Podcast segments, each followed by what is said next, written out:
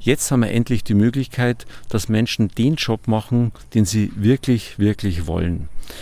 Und ich glaube, dadurch ist die Zeit halt für Growth Space halt jetzt auch reif, weil es genau diese drei Aspekte unterstützt. Die Selbstverantwortung können Mitarbeiter überlegen, weil sie die Softwarelösungen haben. Die Personaler können dadurch in neue Rollen schlüpfen im Beratern, sodass sie endlich mehr Zeit für die Menschen haben, die ihnen schon lange, äh, die sie eigentlich schon lange machen wollen und nicht 700 Mitarbeiter betreuen müssen. Und das Dritte, jetzt kann man halt auch wirklich herausfinden durch Messen der Werte und auch der Skills, welcher Job passt denn wirklich am besten zu mir, dass ich auch Perspektiven bekomme, ähm, was denn wirklich sehr gut zu mir passt. Future Your Culture, der Podcast mit Matthias Winter. Herzlich willkommen bei Future Your Culture, dem Podcast für Unternehmenskultur. Ich bin Matthias Winter und ich möchte dich auf diesem Kanal gern inspirieren, bei dir im Unternehmen bestimmte Aspekte mal genauer anzuschauen. Nämlich die, die du sonst eher nicht im Fokus hast. Also statt Zahlen, Daten und Fakten auch das Dazwischen, das Menschliche, das Staubige, das Vergessene. Dort liegen Schätze vergraben, von denen wir lange Zeit nicht wussten, dass es sie überhaupt gibt. Tauch mit mir ein in Wissen und Geschichten rund um den entscheidenden Schmierstoff unseres Zusammenwirkens. Die Kultur. Future Your Culture. Hier geht's ums Wie.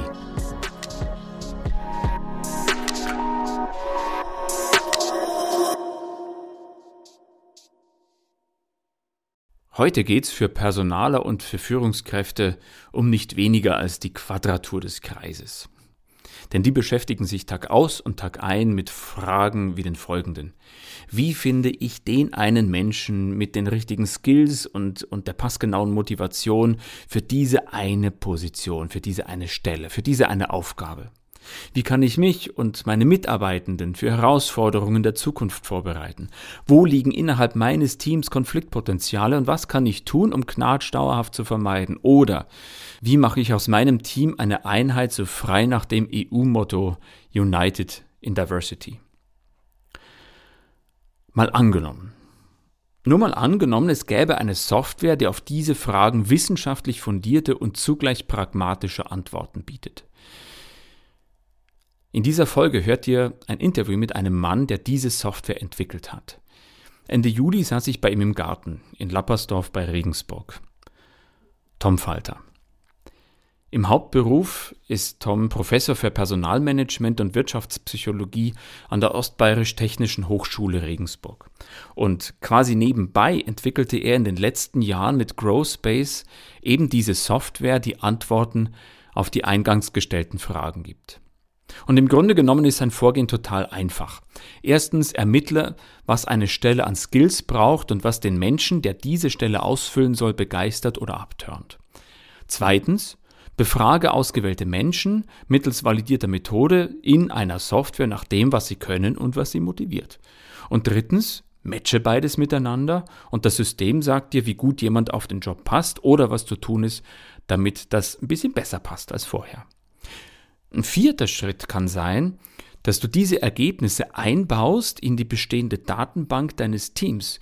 Und die Software sagt dir, wo es zwischen Teammitgliedern wegen ihrer unterschiedlichen Profile mitunter zu Problemen kommen kann.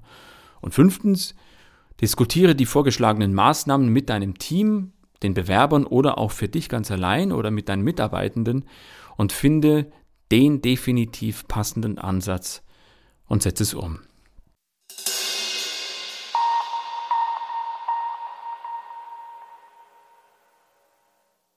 Wie immer habe ich für die Eiligen unter euch einige Kernaussagen des Interviews in einer Art Kurzfassung vorangestellt. Danach könnt ihr wie gewohnt das ganze Gespräch hören. Da unsere Unterhaltung draußen stattgefunden hat, hört man ab und an Kirchenglocken läuten, ein Flugzeug fliegt vorbei oder auch so ähnlich klingt das, eine Hummel. Authentischer geht's also kaum. Zusatzinfos zu Tom, zu seiner Software GrowSpace und auch zu seiner Firma Devilo findet ihr in den Show Notes dieser Folge. Kommentare und Likes auf der Facebook-Seite mit dem Titel Hier geht's ums Wie oder auch bei Apple Podcasts sind natürlich gern gesehen. Zuerst wollte ich von Tom wissen, inwieweit Emotionen für Lernen und Entwicklung innerhalb von Organisationen überhaupt wichtig sind. Die meisten glauben ja, Lernen hängt also nur von den Skills ab, die ich jetzt gerade aufgezeigt habe. Das ist sicherlich also ein wesentlicher Faktor. Was aber mindestens genauso wichtig ist, dass mir halt das Ganze Spaß macht, dass ich da Lust drauf habe. Und Lernen funktioniert eigentlich nur mit Emotionen, wenn ich positive oder negative Gefühle habe. Das heißt, wenn ich beim Lernen meine Gefühle nicht unter Kontrolle habe, wird es einfach wahnsinnig schwer. Und da hilft es halt ganz massiv, dass ich meine eigenen Energiebringer kenne, dass ich weiß, was bringt mir Energie, was kostet mir Energie. Und diese Energiebringer hängen halt ganz stark von meinen Werten ab, also praktisch von meinem Werteprofil. Und dieses Werteprofil ähm, das, das ist äh, für jeden Menschen in gewisser Weise einzigartig und so hat auch jeder einen ganz einzigartigen Zugang zum Lernen. Abhängig eben von seinem Werteprofil, das sich dann in seinem äh, Energieprofil dann widerspiegelt. Wenn nun die Grundannahme stimmt, dass wir einem lebenslangen Lernprozess unterliegen, dann ist die Betrachtung des psychischen Energiehaushalts für meine Arbeit und mein berufliches Umfeld essentiell. Motivation ist hierfür das Stichwort. Für seine Software benutzt Tom die Arbeiten des amerikanischen Psychologen Claire Graves, einem Zeitgenossen von Abraham Maslow. Beide hatten einen sehr unterschiedlichen Ansatz hinsichtlich ihrer Motivationstheorie. Und während Herr Maslow sich die Frage gestellt hat, welche Karotte muss ich den Mitarbeitern vor die Nase hängen, äh, dass sie mehr Leistung bringen, wollte er eigentlich untersuchen, ähm, was es braucht, dass ein Mensch im Laufe seines Berufslebens gesund bleibt. Und da hat eben festgestellt, wenn Menschen Tätigkeiten machen, äh, die gut zu ihrem Werteprofil passen, dann haben die jeden Tag Spaß und dann werden die Akkus aufgeladen. Aber wenn Menschen Tätigkeiten machen, wie zum Beispiel bei mir Steuererklärung, dann werden die Akkus halt massiv entladen.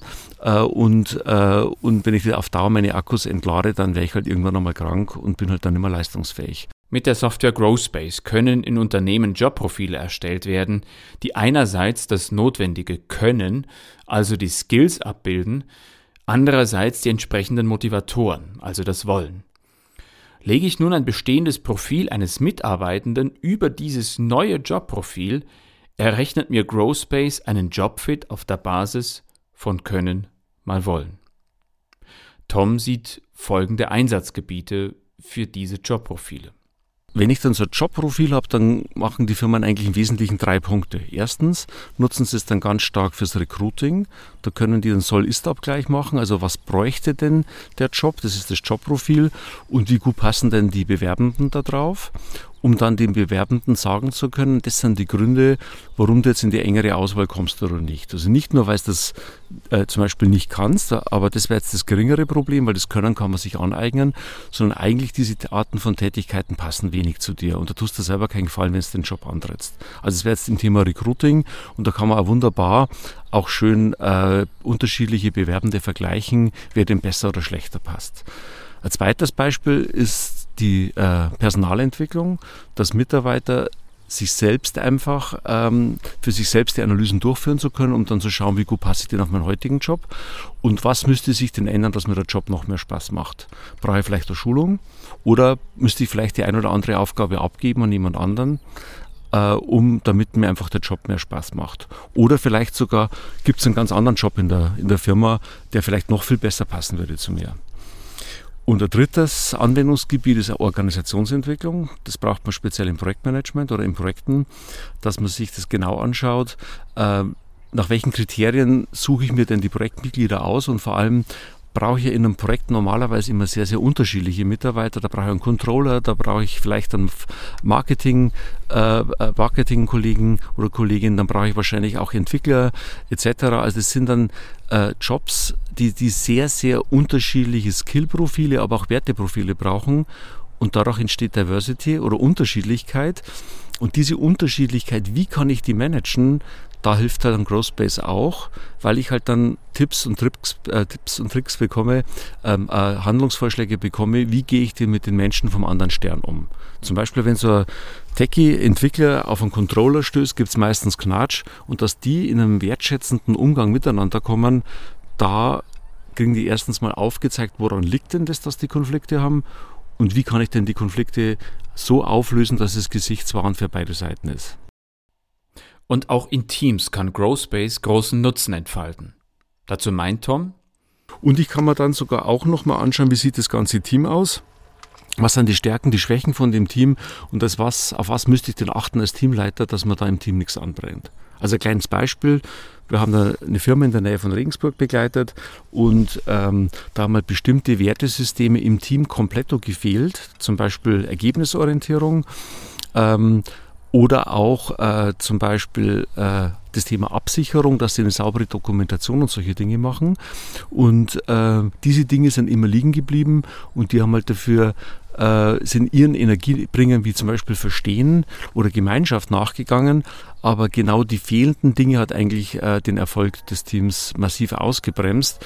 Und so kann man halt eine einfache Kulturanalyse machen, wie ist die Kultur des Teams heute und ähm, wie sollte denn die Kultur sein, dann kann ich Soll- und Ist-Kultur einfach vergleichen.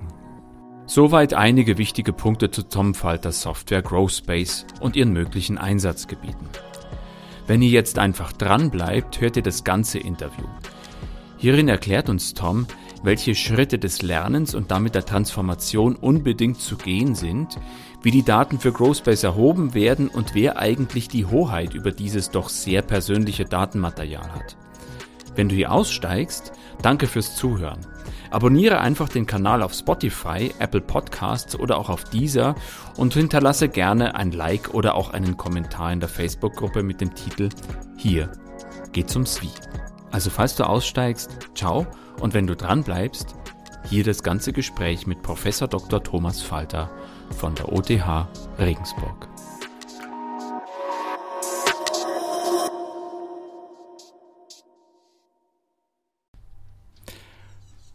Lieber Tom, wir sitzen hier in deinem Garten äh, im wunderschönen Lappersdorf. Äh, man sieht es dann auf den Fotos in den Show Notes, äh, wo wir hier quasi mitten im Sommer aufs Kornfeld schauen. Wo sitzen wir hier, Tom? Wir sitzen hier auf einem, an einem Lieblingsplatz von mir, nämlich direkt auf der Terrasse mit dem Blick in die nördliche Oberpfalz über Weizenfelder in den nächsten Wald. Aha. Und ich habe ja gesagt, das ist in Lappersdorf. Lappersdorf ist bei Regensburg. Was machst du eigentlich in dieser wunderschönen Stadt Regensburg? Oh, da gibt es viel zu erzählen, aber hauptberuflich äh, bin ich an der OTH Regensburg als Prof in der Fakultät Betriebswirtschaft und unterrichte dort speziell Projektmanagerinnen und Personalerinnen. Äh, und zwar primär an der Schnittstelle zwischen den inhaltlichen Themen und der Technik.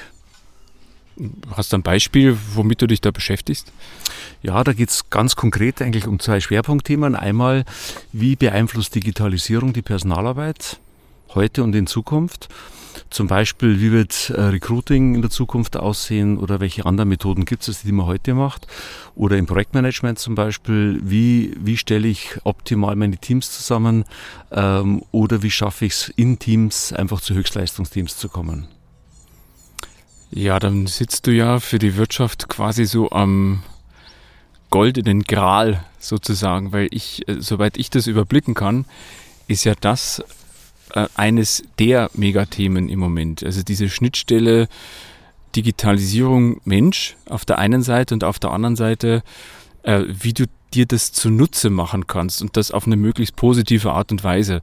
Äh, ich frage nochmal nach einem Beispiel. Hast du eines, womit ihr euch da an der Hochschule, womit du dich mit deinen Studierenden momentan sehr, sehr intensiv auseinandersetzt? Ein Projekt zum Beispiel, was dich da stark beschäftigt?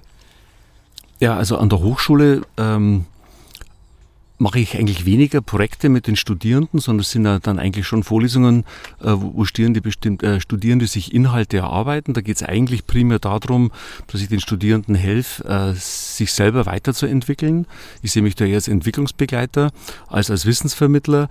Ähm, und da geht es ja ganz stark um das Thema Lernen. Wie kann ich als junger Mensch äh, die Dinge lernen, die ich für die Zukunft brauche. Und zwar geht es mir jetzt da nicht darum, dass die alle möglichen Lerntheorien kennen, sondern dass die für sich einfach lernen lernen und dass sie sich die Inhalte, die sie später brauchen, in ihren Jobs einfach in der Lage sind, selbst sich zu erarbeiten. Mhm. Also ich persönlich habe selber ungefähr acht Jobwechsel hinter mir und das zeigen auch die Studien, dass das in der Zukunft eigentlich bei jedem so sein wird und deswegen hilft es nichts, heute Wissen auf Vorrat zu tanken, sondern ich sollte in der Lage sein, mir immer das Wissen, was ich brauche, mir in dem Moment einfach selbst zu erarbeiten. Mhm. Was muss ich können, um gut lernen zu können? Ja, das, das, sind eigentlich, dass ich mir bewusst wäre, dass Lernen eigentlich ein ganz einfacher Prozess ist. Das sind ein paar Prozessschritte, die sollte ich professionell durchgehen können oder mir bewusst machen, dass erstens das die gibt und zweitens halt mal schauen, äh, wo, äh, wo sind denn halt meine Schwachstellen, wo muss ich einfach meine eigenen Lernskills noch ausbauen. Und das sind im Wesentlichen eigentlich sechs Schritte. Erster Schritt wäre, dass ich sage, okay, ich, äh, ich motiviere mich für dieses Thema, was ich lernen möchte. Ein zweiter Schritt wäre, dass ich mir ganz klare Ziele setze und Unterziele, wie kann ich ich äh, dieses, das, was ich erlernen möchte, auch wirklich erreichen. Ein dritter wesentlicher Schritt ist, dass ich mir die Informationen besorge aus dem Internet oder dass ich Menschen frage. Ein vierter Schritt wäre, dass ich dann die Informationen, die ich dann bekommen habe, dass ich die auch sauber analysiere und mir anschaue, äh, welche sind denn jetzt wirklich äh, Informationen, mit denen ich arbeiten kann und welche sollte ich weglassen. Und vor allem nicht nur, dass ich stapelweise Definitionen habe, sondern dass ich diese ganzen Begriffe miteinander in Verbindung bringe und da für mich dann so eine Art ja, Landkarte des Wissens entwickle, dass ich mir die Sachen auch merken kann. Und in dem fünften Schritt muss ich dann eine Entscheidung treffen und sagen, okay, und jetzt probiere ich es wirklich aus. Dann probiere ich es aus. Und dann setzt eigentlich mit der wichtigste Schritt des Lernens ein, dass ich einfach mal nachdenke und reflektiere, war das gut oder schlecht und was mache ich das nächste Mal anders. Und das sind diese Schritte des Lernens, ähm, die können heute die wenigsten Menschen, obwohl heute Studierenden, die bei mir typischerweise im dritten, vierten Semester aufschlagen, äh, schon mindestens 13 oder 15 Jahre Lernhistorie hinter sich haben, sind sie sich dieses Prozesses überhaupt nicht bewusst, sondern sind getrimmt auf Bulimie lernen, ganz schnell ganz viel Wissen aufsaugen und es wiedergeben können, aber das jetzt in die Handlung zu bringen, da tun sie sich ganz, ganz schwer. Da klingelt es nebenbei, also da, da, da läutet es quasi schon. es bimmelt. Ähm, ja, was ist es dann? Wie kriege ich dann Dinge ins Laufen? Also das sind ja äh, Skills, die du beschrieben hast jetzt. Mhm. Äh, also Skills zum Lernen. Ja. Äh, was, was hilft mir dabei, diese Skills auch zum Laufen zu kriegen, also ins Tun zu kommen? Ja. Äh, die meisten glauben, ihr Lernen hängt also nur von den Skills ab, die ich jetzt gerade aufgezeigt habe. Das ist sicherlich also ein wesentlicher Faktor. Was aber mindestens genauso wichtig ist, dass mir halt das Ganze Spaß macht, dass ich da Lust drauf habe. Und Lernen funktioniert eigentlich nur mit Emotionen, wenn ich positive oder negative Gefühle habe. Das heißt, wenn ich beim Lernen meine Gefühle nicht unter Kontrolle habe, wird es einfach wahnsinnig schwer. Und da hilft es halt ganz massiv, dass ich meine eigenen Energiebringer kenne, dass ich weiß, was bringt mir Energie, was kostet mir Energie. Und diese Energiebringer hängen halt ganz stark von meinen Werten ab, also praktisch von meinem Werteprofil. Und dieses Werteprofil ähm, das, das ist äh, für jeden Menschen in gewisser Weise einzigartig und so hat auch jeder einen ganz einzigartigen Zugang zum Lernen. Abhängig eben von seinem Werteprofil, das sich dann in seinem äh, Energieprofil dann widerspiegelt. Okay. Wenn es sonst nichts ist, äh, wie, wie komme ich auf meine Werte? Wie, wie erfahre ich meine Werte? Wie messe ich das? Wie, wie komme ich denen auf die Schliche? Mhm. Also das das ist eine sehr gute Frage, die habe ich mir vor zehn, zwölf Jahren auch gestellt und war da auf der Suche nach einem guten Messinstrument, um Werte herauszufinden und bin dann irgendwann mal äh, fündig geworden und habe dann die Arbeiten von einem Herrn Graves gefunden. Das war, der ist sehr unbekannt. Die meisten kennen seinen Kollegen, den Herrn Maslow, ganz gut. Ähm, aber der Herr Graves war Kollege vom Herrn Maslow und während der Herr Maslow sich die Frage gestellt hat, welche Karotte muss ich den Mitarbeitern vor die Nase hängen, äh, dass sie mehr Leistung bringen, wollte er eigentlich untersuchen, ähm, was es braucht, dass ein Mensch im Laufe seines Berufslebens gesund bleibt. Und da hat eben festgestellt, wenn Menschen Tätigkeiten machen, äh, die gut zu ihrem Werteprofil passen, dann haben die jeden Tag Spaß und dann werden die Akkus aufgeladen. Aber wenn Menschen Tätigkeiten machen, wie zum Beispiel bei mir Steuererklärung, dann werden die Akkus halt massiv entladen. Äh, und, äh, und wenn ich auf Dauer meine Akkus entlade, dann wäre ich halt irgendwann einmal krank und bin halt dann immer leistungsfähig. Und auf Basis der Theorie von dem Herrn Graves, der hat dann eben festgestellt, es gibt so einen Satz von Wertesystemen, äh, oder von Grundwerten. Und wenn man das Modell in der heutige Zeit übersetzt, was wir gemacht haben, und einen Fragebogen entwickelt, damit kann man dann ganz einfach die Werte oder die Wertepräferenzen von Menschen messen. Was sind dann überhaupt so Werte, die man dann messen kann nach diesen Wertesystemen, von denen du gesprochen hast? Also so typische Werte sind zum Beispiel äh, Menschen ähm, also das sind sieben unterschiedliche Wertesysteme, ein, um zwei, drei zu nennen. Zum Beispiel meins meiner ausgeprägtesten Wertesysteme oder Energiebringer ist Verstehen bei mir. Also ich möchte immer den Dingen auf den Grund gehen, möchte komplett verstehen, möchte Zusammenhänge erkennen und äh, das ist das, was mir sehr viel Energie bringt. Es gibt ein anderes Wertesystem, das heißt Absicherung. Und da geht es darum, vorgefertigte Prozesse einzuhalten, sich an Richtlinien zu halten, möglichst keine Fehler zu machen, nichts Neues ausprobieren. Ähm, und das ist zum Beispiel ein zweites Wertesystem. Das ist was, was mir zum Beispiel wahnsinnig viel Energie kostet. Und da gibt's halt noch fünf weitere. Äh, und so kann man einfach mit diesen sieben Wertesystemen kann man einfach sehr einfach diese Energieprofile eben bestimmen. Und wir machen das heute mit einem wissenschaftlich fundierten Fragebogen. Und da muss man zehn Fragen beantworten. Und äh, wenn man diese zehn Fragen beantwortet hat, da geht es um Situationen aus dem beruflichen Kontext, dann, da muss ich dann immer meine Präferenzen angeben, mag ich das lieber als das. Da arbeitet man sehr stark mit Ranking. Also man muss immer sagen, was ist mir lieber als was. Und so kann man dann ganz klar diese Werte, Präferenzen oder diese und, äh, festlegen und damit auch dann die Energiebringer für jeden Menschen. Okay, wie, wie muss ich mir so ein, so ein Ranking vorstellen? Ähm, das wäre dann klassisch so, wenn, nachdem heute schon ein lauer Sommerabend ist, äh, wäre dann also übertragen äh, in, in, den Alltag so eine Frage, welche Eiscreme magst du am liebsten? Und dann gibt es sieben Eiscremesorten und dann äh, kann ich sagen, ja, äh, was magst du am allerliebsten? Aha, Schokolade, was magst du am zweitliebsten? Aha, Vanille und was magst du am allerwenigsten? Das wäre zum Beispiel Haselnuss. Äh, und so muss man einfach die, diese sieben Eissorten dann in eine bestimmte Reihenfolge bringen und daraus, äh, dann kann man sagen, was ich halt am liebsten und am wenigsten mag. Und diese Frage wird halt dann in zehnmal praktisch gestellt. Und, äh, und da, wenn dann äh, immer wieder die gleichen äh, Eissorten zum Beispiel dann oben landen, dann weiß ich, dass das auch ein sehr zuverlässiges Ergebnis ist. Und diese Software kann das, die du entwickelt hast? Die Software kann das, ja. Ähm, genau, die kann das. Sehr professionell. wie, wie heißt die eigentlich? Äh, die, die Software heißt GrowSpace.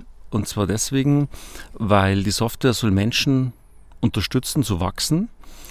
Äh, wachsen kann man auch mit Lernen übersetzen. Zu, äh, wie kann ich gut lernen?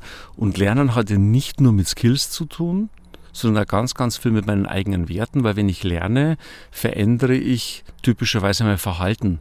Und die Verhaltensveränderung kommt entweder, weil ich Sachen besser kann als vorher oder weil ich vielleicht meine Weltbilder etwas zurechtrücke, weil sich dann entsprechend dann meine Wertesysteme oder mein Werteprofil verändern. Mhm. Wie würde jetzt so eine Anwendung in einem Unternehmen aussehen? Also wie könnte Growspace beispielsweise äh, Personal- und Organisationsentwicklung unterstützen? Ja, wie, da muss ich eigentlich gar nicht lange überlegen, weil ich brauche nur mal schauen, wie unsere Kunden heute das nutzen, wie die Firmen das heute einsetzen. Die nutzen das zum Beispiel, um ihre Jobprofile zu definieren. Was soll denn in dieser Tätigkeit, die, sie, äh, die, die in, in der Firma vorliegt, was soll denn da eigentlich gemacht werden? Und da haben wir eigentlich gedacht, das ist eine ziemliche, äh, ja, das, das nervt die Firmen ziemlich, dass sie zuerst mal ein Jobprofil ausfüllen müssen.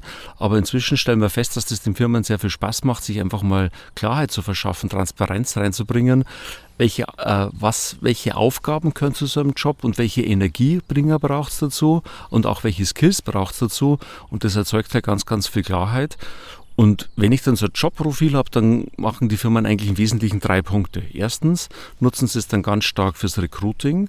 Da können die einen Soll-Ist-Abgleich machen. Also was bräuchte denn der Job? Das ist das Jobprofil. Und wie gut passen denn die Bewerbenden da drauf? um dann dem Bewerbenden sagen zu können, das sind die Gründe, warum du jetzt in die engere Auswahl kommst oder nicht. Also nicht nur, weil du das äh, zum Beispiel nicht kannst, aber das wäre jetzt das geringere Problem, weil das Können kann man sich aneignen, sondern eigentlich diese Arten von Tätigkeiten passen wenig zu dir und da tust du selber keinen Gefallen, wenn du den Job antrittst. Also es wäre jetzt im Thema Recruiting und da kann man auch wunderbar auch schön äh, unterschiedliche Bewerbende vergleichen, wer dem besser oder schlechter passt. Ein zweites Beispiel ist die äh, Personalentwicklung, dass Mitarbeiter sich selbst einfach, ähm, für sich selbst die Analysen durchführen zu können, um dann zu schauen, wie gut passe ich denn auf meinen heutigen Job und was müsste sich denn ändern, dass mir der Job noch mehr Spaß macht. Brauche ich vielleicht eine Schulung oder müsste ich vielleicht die eine oder andere Aufgabe abgeben an jemand anderen, äh, um damit mir einfach der Job mehr Spaß macht. Oder vielleicht sogar gibt es einen ganz anderen Job in der, in der Firma, der vielleicht noch viel besser passen würde zu mir. Und ein drittes Anwendungsgebiet ist Organisationsentwicklung. Das braucht man speziell im Projektmanagement oder in Projekten, dass man sich das genau anschaut. Äh, nach welchen Kriterien suche ich mir denn die Projektmitglieder aus und vor allem, brauche ich in einem Projekt normalerweise immer sehr, sehr unterschiedliche Mitarbeiter. Da brauche ich einen Controller, da brauche ich vielleicht einen Marketing, äh, äh, Marketing-Kollegen oder Kollegin, dann brauche ich wahrscheinlich auch Entwickler etc. Also es sind dann äh, Jobs, die, die sehr, sehr unterschiedliche Skillprofile, aber auch Werteprofile brauchen. Und dadurch entsteht Diversity oder Unterschiedlichkeit. Und diese Unterschiedlichkeit, wie kann ich die managen? Da hilft halt ein Growthbase auch, weil ich halt dann Tipps und Tricks, äh, Tipps und Tricks bekomme, ähm, äh, Handlungsvorschläge bekomme, wie gehe ich denn mit den Menschen vom anderen Stern um. Zum Beispiel, wenn so ein Techie-Entwickler auf einen Controller stößt, gibt es meistens Knatsch und dass die in einem wertschätzenden Umgang miteinander kommen, da kriegen die erstens mal aufgezeigt, woran liegt denn das, dass die Konflikte haben und wie kann ich denn die Konflikte so auflösen, dass es gesichtswahrend für beide Seiten ist. Also das heißt, die Software spuckt mir nicht nur auf individueller Basis Daten aus, aus sondern äh, auch auf, auf Teamebene, richtig? Ja.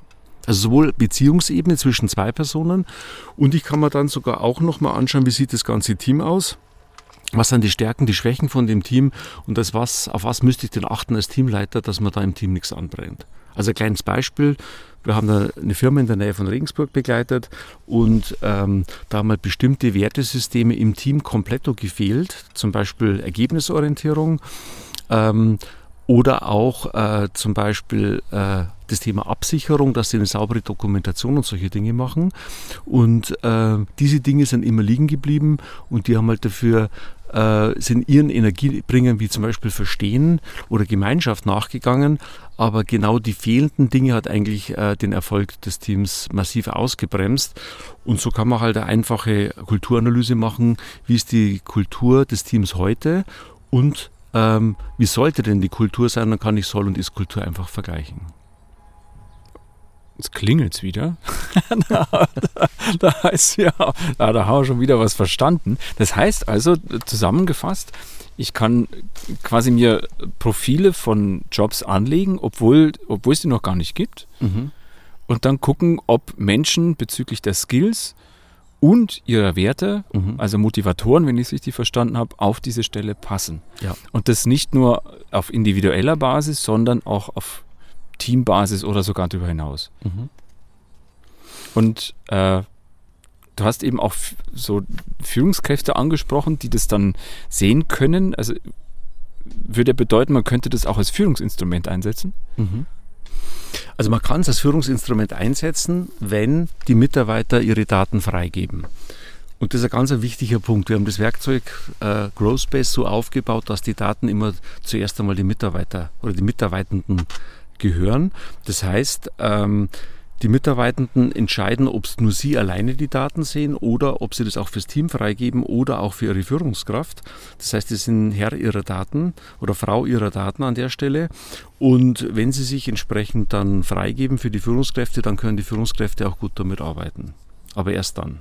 Oder es gibt auch bestimmte Blicke darauf, äh, wo man auch anonymisiert sich Daten anschauen kann, um einfach einmal zu sehen, äh, ja, ist mein Team da auf dem richtigen Weg oder nicht. Und ganz, ganz wichtig, hier geht es jetzt nicht um Leistungsbeurteilungen. Wir erfassen jetzt nicht die tatsächliche Leistung, sondern das ist ein Indikator dafür, ähm, wie verändert sich zum Beispiel so ein Team? Was bräuchte es denn? Das ist eigentlich eine Hilfestellung, ist ein Selbstführungstool für jeden Mitarbeiter selber, aber auch ein Führungstool für die Führungskräfte, um die richtigen Fragen zu stellen. Also das heißt, weil wir ja hier im Podcast schon auch die Sonarstudie von Zalando mal zum Thema hatten, mhm. äh, das ist, also Datenhoheit hat der User, das Individuum. Richtig. Also es ist genau das Gegenteil von Zalando. Äh, von, von diesem Sonar, von dieser Sonar-Applikation, äh, weil da war es ja so, das hat ja eher zur Überwachung der Mitarbeiter gedient und bei uns ist genau andersrum. Wir wollen die Selbstverantwortung der Mitarbeitenden stärken, zu sagen, ihr seid selbst für eure eigene Entwicklung verantwortlich und wenn ihr wollt, könnt ihr eure Führungskraft um Hilfe bitten. Aber ihr könnt natürlich auch, wenn ihr wollt, freiwillig äh, andere Menschen bitten, euch einzuschätzen, äh, dass ihr auch Feedback von anderen bekommt. Aber das ist alles was, was, dann, was die Mitarbeitenden selbst steuern. Jetzt würde ich aber gerne noch mal ganz kleinen Rückwärtsgang einlegen, nämlich ähm, mir fällt gerade eine kleine Geschichte noch ein. Wir hatten, wir haben die Woche einen kleinen Workshop gemacht mit dem Internationalen Controllerverband. Ähm, und da ging es darum, wie verändern sich die Jobs im Controlling, weil du gesagt hast, ja, die Jobs, die es heute gibt oder die man vielleicht bräuchte. Und da haben wir einen ganz spannenden Workshop gehabt und haben festgestellt, dass viele der Controlling-Aufgaben sich ganz stark verändern durch Digitalisierung. Das heißt, äh, die, die Controller, die häufig heute auf den Controlling-Stellen sitzen, ähm, sind nicht unbedingt die richtigen, um die Controlling-Aufgaben für die Zukunft zu meistern durch die Digitalisierung. Und das sind natürlich ganz wichtige Erkenntnisse für eine Firma, äh, weil ich dann einfach weiß, bei Neubesetzungen von Stellen, auf was sollte ich denn da achten? Also das ist dann quasi so auch schon äh, so im Hinblick nochmal auf deine Tätigkeit auch an der Uni oder an der Hochschule, so diese Schnittstelle zwischen Digitalisierung und Mensch. Also lässt mhm. sich hier quasi auch mit den Controllern selbst in quasi in die Glaskugel gucken und mal schauen, wie sieht das Controlling in zwei, drei, vier, fünf Jahren aus und welch, wie kann und sollte ich jetzt schon die Weichen stellen, um da die richtigen Menschen zu finden, mhm. wenn ich es richtig verstanden habe. So. Ja, also es ist eigentlich weniger eine Glaskugel, dass man sagt, das, das Werkzeug spuckt mir jetzt was aus, äh, was ich vorher selber nicht gewusst hätte, sondern es erzeugt halt einfach, das Werkzeug stellt die richtigen Fragen und das Werkzeug stellt äh, und schafft auch eine wahnsinnige Transparenz, einfach mit, mit ganz, also mit wenigen einfachen Hilfsmitteln, äh, die man sonst so in dieser Form einfach äh, nicht erhalten hätte. Und wenn ich die Transparenz ha habe, wo bin ich heute und wo müsste ich eigentlich hin, dann hilft es mir auch auf diesem Transformationsprozess, dorthin zu kommen durch geeignetes Recruiting, durch Umverteilen von Aufgaben, durch ähm, entsprechende Schulungen oder dass Mitarbeiter sich bewusst werden, dass sie eigentlich in der Branche in dieser Art und Weise gar nicht mehr arbeiten wollen. Das kann auch passieren. Also quasi ein Hilfsmittel zur Transparenz sozusagen. Ja, also eigentlich ein Vergrößerungsglas mhm. und ein, äh, weil es einfach, oder Brennglas, weil es einfach auf die, auf die kritischen Spots hinweist. Mhm. Growspace heißt das Ganze, hast du gesagt? Ja, ja, schön. und zwar Scroll Space, eben wegen Wachstum, haben wir vorher schon gesagt. Und ja. was ja ganz wichtig ist, es ist halt ein geschützter Rahmen für jeden Mitarbeiter. Und deswegen ist dieses Tool auch nicht gekoppelt mit vielen anderen Systemen, die es so gibt, ob das jetzt ein SAP, HR-Modul oder sonst was ist, sondern das sind halt wirklich sehr sensible Daten, äh, die auch bei Mitarbeitern bleiben sollen. Und deswegen machen da Kopplungen zu anderen Werkzeugen wenig Sinn sondern das ist ja eigentlich mein Raum, mein Lernraum und da finden dann Mitarbeitende zum Beispiel auch, welche Schulungen kann ich denn besuchen, weil die Firma dann ihre Schulungskataloge dort hinterlegt haben. Oder sie haben halt dort die Möglichkeit, sich Feedback einzuholen oder haben, ist eigentlich auch der geschützte Raum für die Mitarbeiter, sich einfach mal auszuprobieren, um sich selber weiterzuentwickeln. Mhm. Tom, jetzt möchte ich dir nicht zu nahe treten, aber es gibt doch schon Messinstrumente. Mhm. Es gibt doch, ähm, ich möchte jetzt namentlich gar nicht nennen, aber die werten Zuhörenden werden schon wissen, was ich meine. Ähm, wieso braucht es jetzt dann noch ein weiteres Tool? Die Frage haben wir uns ganz am Anfang auch gestellt, sollen wir überhaupt das Abenteuer Entwicklung wagen oder nicht? Aber wenn wir es gefunden hätten, dieses Tool, hätten wir es nicht entwickelt.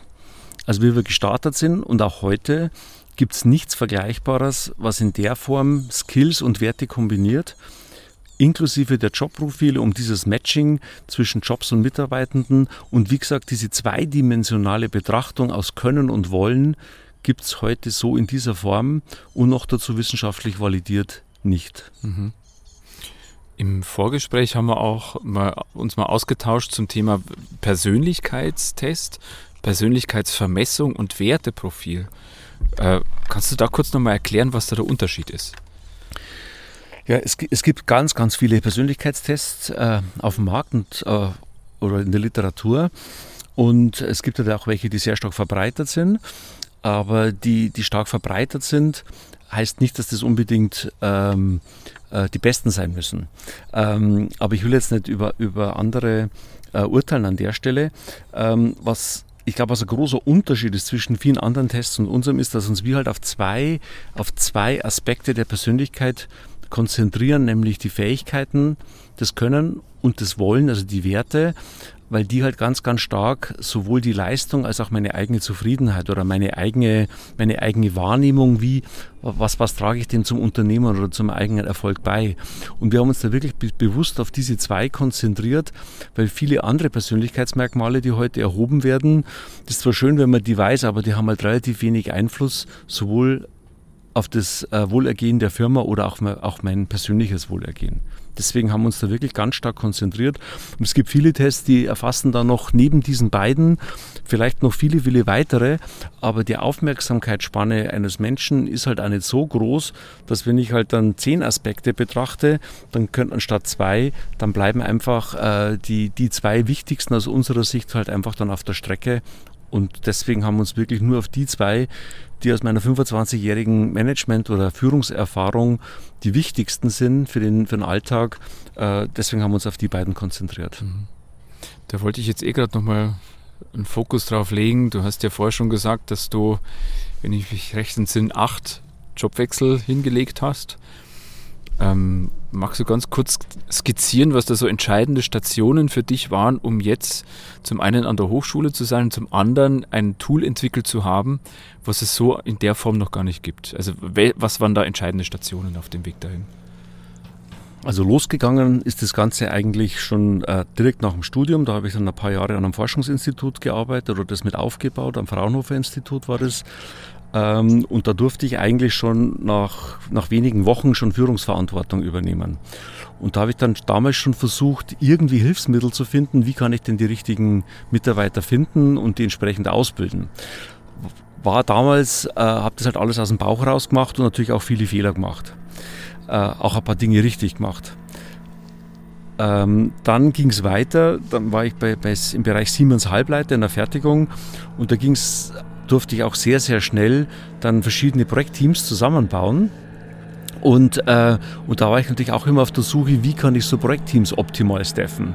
Und war auch immer auf der Suche nach Werkzeugen als junge Führungskraft und habe aber auch nicht diese Dinge gefunden und habe dann auch viele Tests ausprobiert, die aber nicht so hilfreich waren in der Praxis wo es dann mich am, äh, wo ich die ersten Weichenstellungen in Richtung dieses Tool dann machen konnte, war, wie ich dann bei Infineon ähm, so einen, einen kleinen Entwicklungsbereich äh, übernehmen durfte, der aber sehr schnell gewachsen ist, also jedes Jahr mindestens 50 Prozent, wo ich eigentlich prima als Recruiter und Ausbilder als Führungskraft unterwegs war.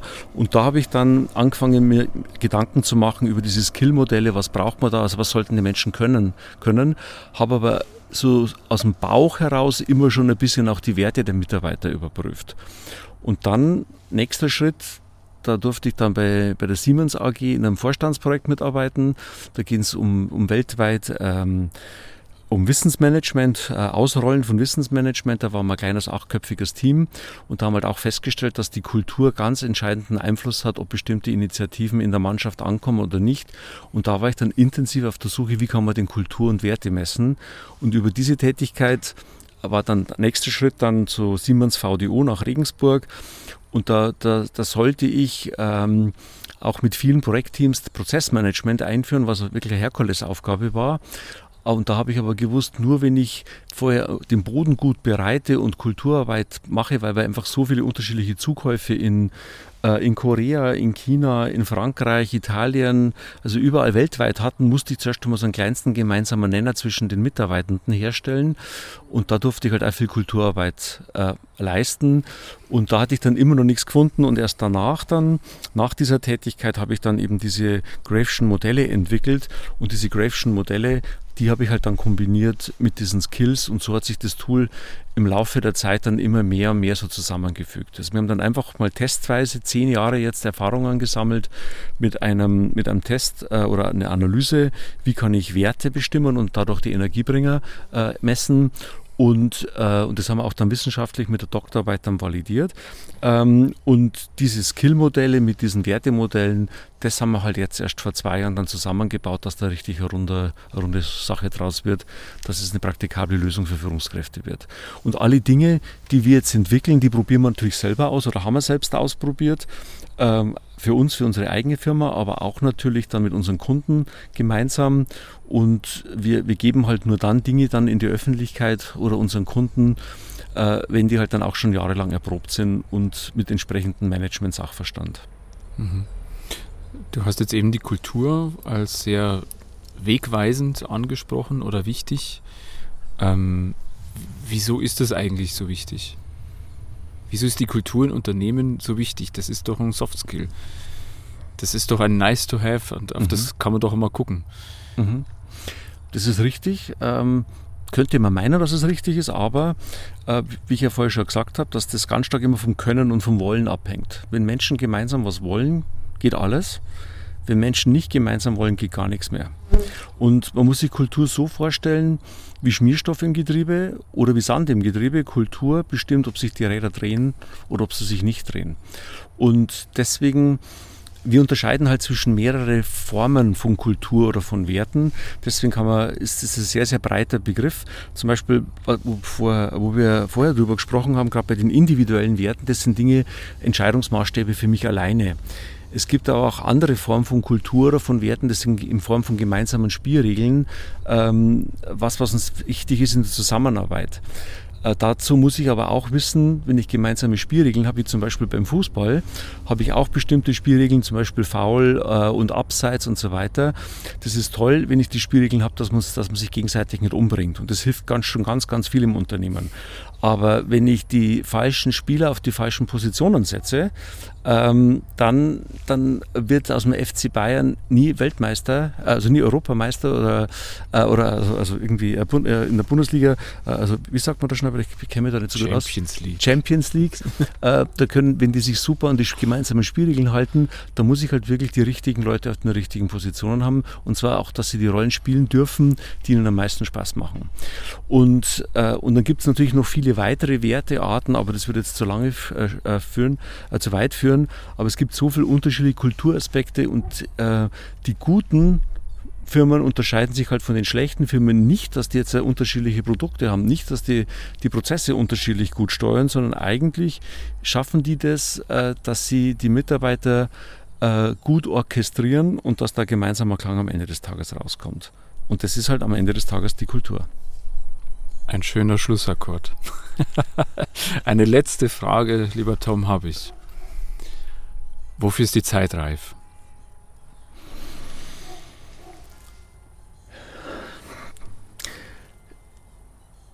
Ich glaube, die Zeit ist eigentlich für drei Dinge reif. Erstens mal, dass die Mitarbeitenden wirklich die Verantwortung für sich selbst übernehmen und nicht auf einen Chef oder Chefin hoffen, die die Geschicke für sie oder für ihn lenkt. Also wirklich, dass ich sagen kann, ich habe Werkzeuge für mich, dass ich meine Zukunft selber gestalten kann, ob das jetzt Skills, Werte oder was auch immer ist. Ein zweiter Punkt ist, dass äh, sich das Personalwesen drastisch verändert. Heute findet man leider sehr, sehr häufig äh, das Verständnis vor, dass Personalwesen praktisch die Controller sind oder die die Macht haben, über die Schicksale von Menschen zu entscheiden. Und für mich ist HR eigentlich Helfer der Mitarbeiterinnen und Mitarbeiter oder der Führungskräfte, dass es da wirklich darum geht, die, die Führungskräfte oder die Mitarbeitenden so zu unterstützen, dass die den Job finden, ähm, die, äh, der zu ihnen passt. Und der der dritte ganz, ganz große äh, Thema ist für mich, ist das Thema New Work. Das kann jeder sagen, ja, oh Gott, das haben wir schon so oft gehört, das ist so alt. Aber ich denke jetzt äh, bei New Work ganz stark an den Friedhof Bergmann, dass er gesagt hat, jetzt haben wir endlich die Möglichkeit, dass Menschen den Job machen, den sie wirklich, wirklich wollen. Und ich glaube, dadurch ist die Zeit halt für Growth Space halt jetzt auch reif, weil es genau diese drei Aspekte unterstützt. Die Selbstverantwortung können Mitarbeiter überlegen, weil sie die Softwarelösungen haben.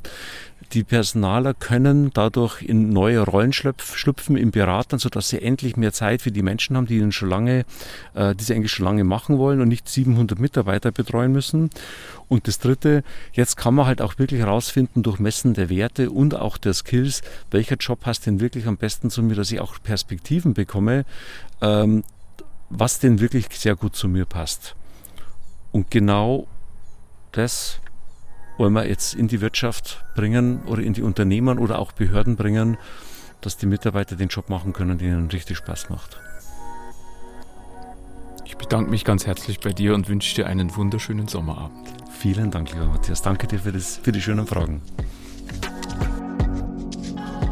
Das war das Sommerinterview mit Professor Dr. Thomas Falter aus Lappersdorf bei Regensburg. Hintergrundinfos findest du wie immer in den Shownotes dieser Folge und wenn du Fragen oder Anmerkungen hast, dann hinterlasse mir einfach einen Kommentar in der Facebook-Gruppe mit dem Titel Hier geht's ums Wie. Oder du schickst mir einfach eine Mail unter kontakt at futureyourculture.de. Und falls du jemand kennst, der unbedingt von Growspace erfahren sollte, dann freue ich mich, wenn du den Podcast ganz einfach weiterempfiehlst. Nun danke fürs Zuhören, bleib gesund und bis bald. Future Your Culture. Hier geht's ums Wie. Ciao.